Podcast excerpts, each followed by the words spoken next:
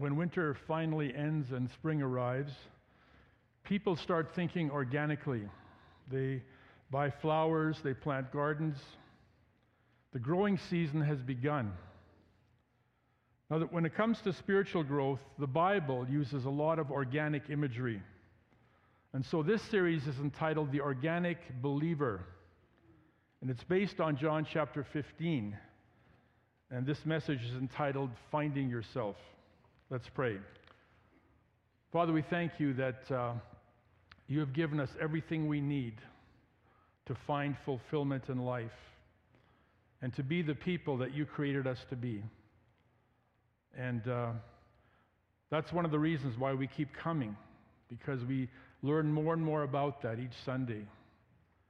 And uh, we thank you for the opportunity to be here today and to look at your word. For we pray this in Jesus' name. Amen. A young pastor is shocked when his wife announces she's not happy, so she's leaving him. Not because she found somebody else, it's because she has to find herself. True story. An Olympic hero who became a reality TV star makes a decisive choice to transition and become a female because he needs to find himself. Finding yourself. I hear a lot of that.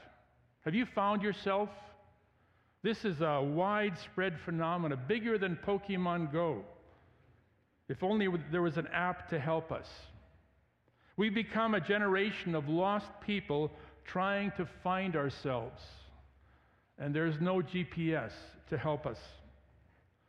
And this journey has been partly inspired by our most renowned pop psychologists.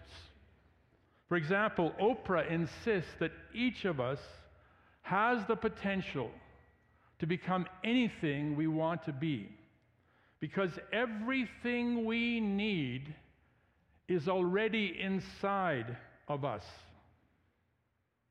Really? In the Bible, Paul came to a very different conclusion. When he realized the condition his condition was in, in Romans 7:18 he says, "I know that nothing good lives in me, that is in my sinful nature. What a wretched man I am, who will rescue me?" Paul realized that this cancer of sin was had spread throughout his entire being. When Isaiah discovered who he really was, he cried out in despair. Woe to me, I am ruined, for I am a man of unclean lips. Finding yourself can be very traumatic.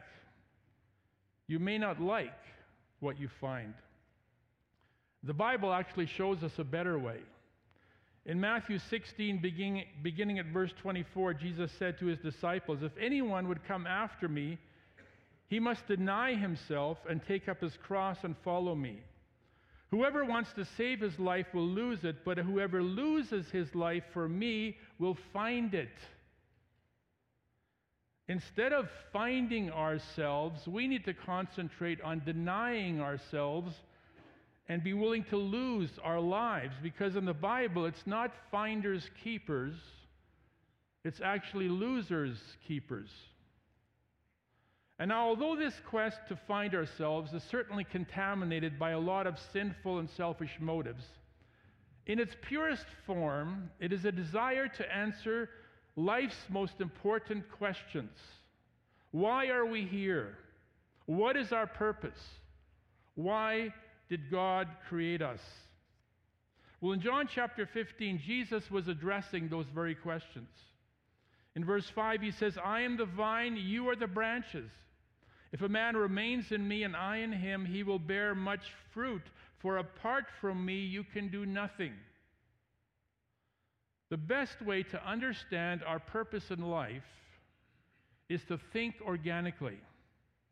You see, when God created the heavens and the earth, He didn't place Adam and Eve into a boardroom or an arena or a shopping mall. He placed the first ones into a garden teeming with blossoms and filled with fruit. And all of it was an illustration of the spiritual life. And it was so obvious. until Satan encouraged Eve to find herself. And we all know how that turned out. But even after that, even after paradise lost, spiritual truth was still revealed organically in nature. When Jesus came, he illustrated the most profound spiritual lessons through the simplest living organisms mustard seeds, weeds, thistles, a grain of wheat, the lilies of the field. And on his final night before his crucifixion, Jesus spelled it out so clearly in his masterpiece about the vineyard. In verse 16, it says, You did not choose me, but I chose you to go and bear fruit, fruit that will last. You see, sin has so corrupted our minds that we cannot independently discover why we were created. But that's not our only opportunity. We get another chance. Because the answer is also revealed by the one who chose us. If we can't understand why we were created, we can nevertheless understand why we were chosen. It's for the same reason, the same purpose. It's to bear fruit. And in this verse, Jesus said, We didn't choose him. And if we didn't choose him, that meant we would not have chosen his purpose. We would have had other priorities. We wanted to make money. We wanted to pursue pleasure. We wanted to be successful. We wanted to impress people. We wanted to be famous. We wanted to be the best. We wanted to be significant. But then we were chosen, and all of that changed. The purpose of our life is not about those things anymore. It's about bearing fruit that will last. That's why we were created. That's why we were chosen. So, this series is going to be different. Instead of moving forward to a conclusion, we're going to move backwards. We're going to start with the conclusion and then try to find out how we got there. It's a five part process which we will deal with in three messages. So, this is really the season finale. The purpose of our life is to bear fruit. That's why we were created, that's why we were chosen. And when we bear fruit, we will find fulfillment. It's like the man we referred to earlier. Paul was shocked when he found out what was in his heart. But that led him to a discovery of what Jesus Christ had to offer. And that put him on the right track. And so he invested his life so wisely that in the end, Paul was able to say, The time has come for my departure. I have fought the good fight. I have finished the race. I have kept the faith. There is now in store for me a crown of righteousness, which the, right, the Lord, the righteous judge, will award me on that day. And not only to me, but to all who, who have longed for his appearing. Obviously, Paul had discovered the meaning of life. He had found his purpose. He had found himself in the best sense. There were no regrets. That's what a fulfilled life looks like. And that's the kind of fulfillment we will experience when we spend our lives bearing fruit. But what are we talking about? What is this? Well, the Bible refers to fruit in a number of ways, but I think probably the best answer is Galatians chapter 5 verses 22 to 23. When the Holy Spirit came at Pentecost, there was this massive explosion of spiritual power and gifts and signs and wonders. But the best manifestation of the Holy Spirit on a daily basis is here in this passage. But the fruit of the Spirit is love, joy, peace, patience, it's kindness, it's goodness, it's faithfulness, it's gentleness and self control. See, when the gardener walks through a vineyard, he's not concerned about the size of the plant or the abundance of leaves. He's only looking for one thing. He didn't plant that vine for decoration or for landscaping or ground cover. This is a working vineyard, so he's looking for fruit. In fact, he's more pleased with a scrawny, gnarled vine that produces a single cluster of grapes than with a towering canopy of lush leaves where there is no fruit. The gardener is looking for fruit, for love, joy, peace, patience, kindness, gentleness, etc. Notice that in this list there is no mention of miracles or signs and wonders or manifestations of power or splendid statistics. Over the years, many people have tried to impress me with their spiritual gifts. But my take on that is your spiritual gifts don't interest me until I see spiritual fruit. I've had a lot of people come at me with their spiritual gifts, and there's a lot of pride, and there's a lot of self in that. That doesn't impress me unless I see the spiritual fruit. Then I will accept your spiritual gift. Matthew 7:20 Jesus said, "By their fruit you will recognize them." Not by their gifts, but by their fruit. Now, when you look at this fruit, this is not very impressive. You couldn't put any of this on your resume. And yet, this is the essence of a fulfilled life. This is exactly what the gardener is looking for.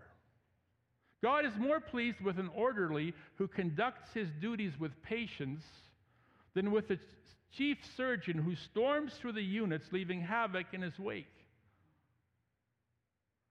You know, when you go to a Christian conference, they always introduce their speaker by listing all the accomplishments. He's currently the president of a seminary. He has two doctorates. He's the chairman of three boards. He's written four bestsellers, and he's got five Nobel Prizes. Wow. This is going to be good. Well, I'm sorry, but that information doesn't tell me anything. What I would like to know is how does he deal with suffering? How does he treat people he doesn't like? What does he do when God disappoints him? What do his kids think of him? You see, God is more impressed with a clerk who treats his colleagues with kindness than with a CEO who earns $3 million a day yet neglects his family for the sake of his profits. God may not be that concerned about your career, but He is very concerned about your character. It's not your accomplishments, it's your attitude. What God is looking for is fruit, like love. Now, this has to be defined because love is everywhere. What kind of love are we talking about? This is not the feeling necessarily. And this is not really what you do for your family and friends. Matthew 5:46 says, "If you love those who love you, what reward will you get?" Even the tax collectors are doing that. That's easy. Anybody can do that. What God is especially pleased with is when we commit acts of love for those who don't deserve it, the people you don't like, the people you don't know. That's where love really begins to count. Have you done something loving for the person you normally ignore when you come to church? Have you produced any fruit today? In 1 John chapter 4, 20 to 21, it says, If anyone says, I love God, yet hates his brother, he is a liar. For anyone who does not love his brother whom he has seen cannot love God whom he has not seen. Rosalind Rinker, Rinker puts it this way this means we love God as much as the person we dislike the most. Ouch! That's a third-degree burn. Wow. God is looking for love. Not the easy kind, but the hard kind. That's the kind of fruit that pleases Him. God is looking for undeserving love and, and joy, unquenchable joy. Now, I know that a lot of things have gone wrong in your lifetime, that you have faced many disappointments. In fact, life is unfair, and you can prove it. And often you feel like nobody cares. But the amazing thing is that that has not quenched your faith. In defiance of your circumstances, you have chosen to rejoice in the Lord always until that joy of the Lord has become your strength. That's what God is looking for. So, even decades after your conversion, that inner spring has not gone dry. You still experience the refreshing joy of your salvation, and you do not take his blessings for granted. So, you're not just enduring the Christian life, you're enjoying it. Good for you. That's exactly what God is looking for. He's looking for undeserving joy, un, or undeserving love, unquenchable joy, and incomprehensible peace. The kind that Paul talks about in Philippians 4 7 when he says, The peace that passes all understanding. This peace cannot be explained in any psychological terms. Believers in Jesus, those who follow him, have a peace that does not come from anywhere else in the world. We are not like the wicked. Their heart is like a restless sea churning up mud and debris. We're not like well intentioned Martha, worried and upset about many things. We're more like Mary, peacefully listening to her Lord. We live in a world where it's very difficult to experience peace. And Jesus explained this in Matthew 16 33. He says, I've told you these things that you may have peace. In this world you will have trouble, but take heart. I have overcome the world. That's how we receive this peace that passes all understanding. In this world, we face many trials and tribulations, but spoiler alert, we know the final score. Jesus has overcome. Jesus has overcome the world, and that's what gives us peace. The gardener is looking for fruit, for love, joy, peace, and enduring patience. You see, Christian virtues don't come out of a vending machine, they grow organically and that takes time. Most people don't have the patience to, to plant a garden. You know, you put a seed in the soil, and an hour later, there's nothing there. How long is this going to take? A day later, there's nothing there. A week later, that's not how our life is. We want instant results. Tending a garden or an orchard or a vineyard requires lots of patience. Now, how much patience are we talking about? How long is this going to take? Well, I can answer that. It's going to take until the harvest. That's how long it's going to take. Patience is only valid when you go the distance. In James chapter 1 verses 2 to 4, the writer says, "Consider it pure joy, my friend, my brothers, whenever you face trials of many kinds. It's an incomprehensible thing to say. I don't feel joy. Why would we feel why should we feel joy? Well, then he explains it because you know that the testing of your faith develops perseverance. Do you know of any other way to get perseverance than through facing trials? I guess not. That's the only way it comes. And then he says, perseverance must finish its work so that you may be mature and complete, not lacking anything. The only thing about perseverance that you need to know is that perseverance must finish its work. For example, if it takes 20 years to finish its work and you give up after 18 years, it's all been wasted. Because perseverance must finish its work. That's the only way it becomes valid. That's the only way you mature.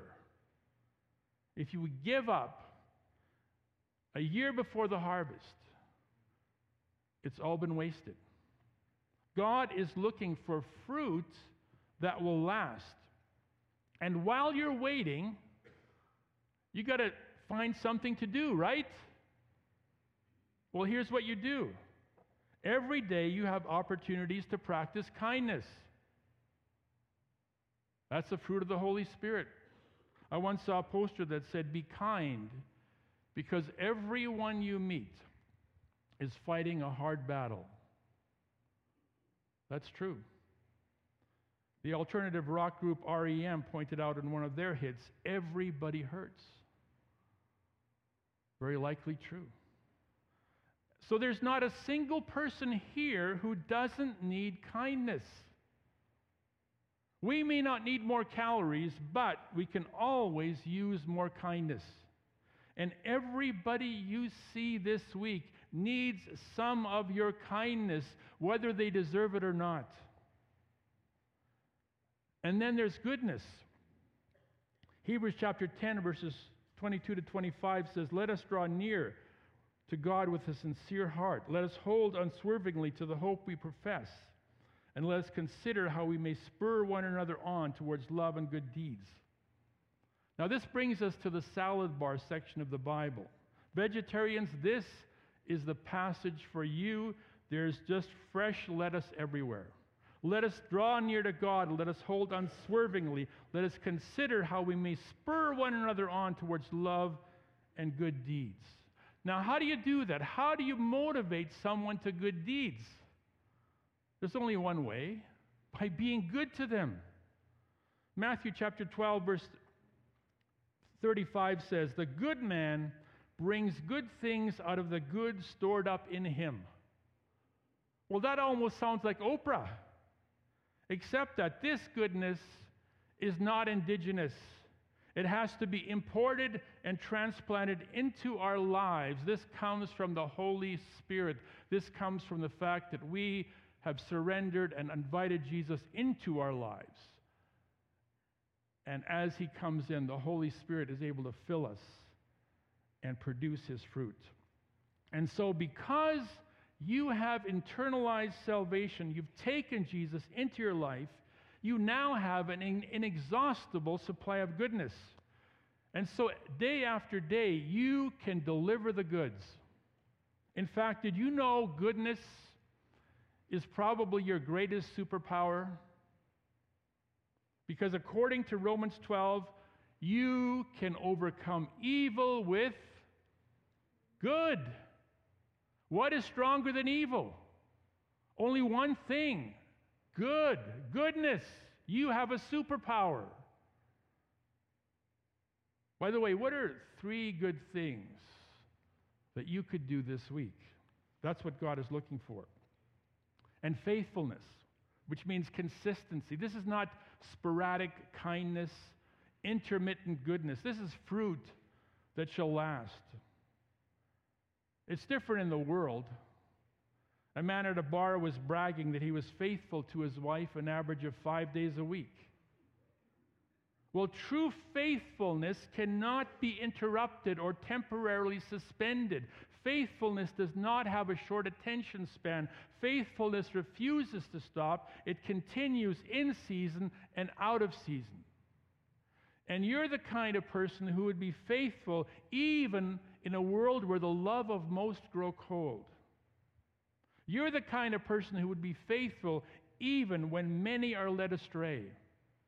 And you're the kind of person who will not be ashamed of Jesus Christ because you are faithful.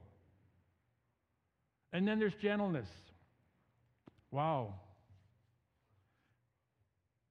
When the prison guards spoke to him harshly, Paul retaliated with gentleness, an average of seven days a week. And that was so powerful, it eventually undermined their military training their basic instincts of brutality, and even their loyalty to Caesar, and they became believers in the Lord Jesus Christ. And it was because Paul spoke to them with gentleness. You can read about it in Philippians chapter 4. Some people are so abrasive that their words leave their families emotionally bruised and internally bleeding. But your words bring healing, and healing is always dispensed through gentleness. That's what God is looking for. And let's not forget self control.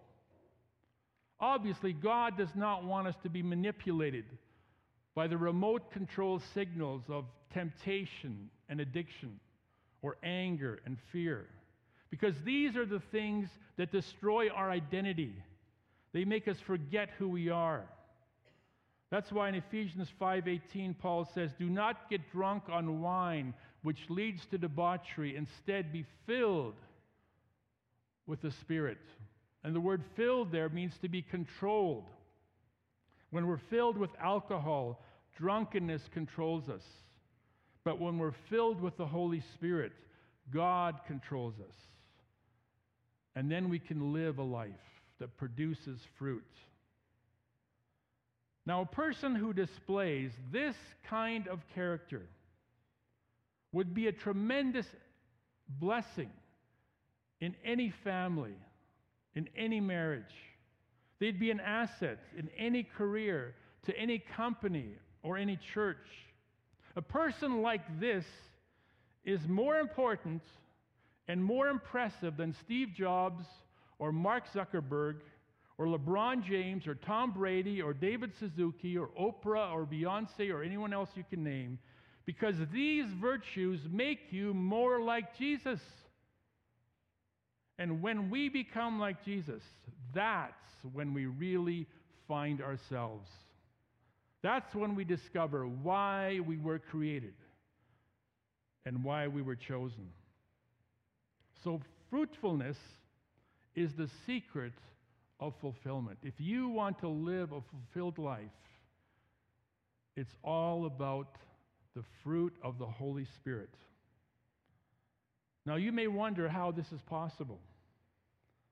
And I'm glad you asked because I could either tell you right now, if you have the time, or I'll tell you next week. What do you think? Josh has a motion to adjourn the meeting. Is there a second? All opposed? Let's pray. Father, we thank you so much that the Christian life is not that complicated. It's just something that we already understand when we uh, get our hoses out and water the lawn or dig the weeds out of the garden, when we prune our bushes and our trees. We already know how, how things grow, what hinders them, and what makes it happen. And it's just so much the same in our spiritual lives. So, Lord, the, the ultimate goal is to bear fruit, much fruit fruit that shall last. And now, Lord, we need to find out how that happens. So we look forward to continuing in your word. We pray this in Jesus' name. Amen. Let's stand together as the praise team comes.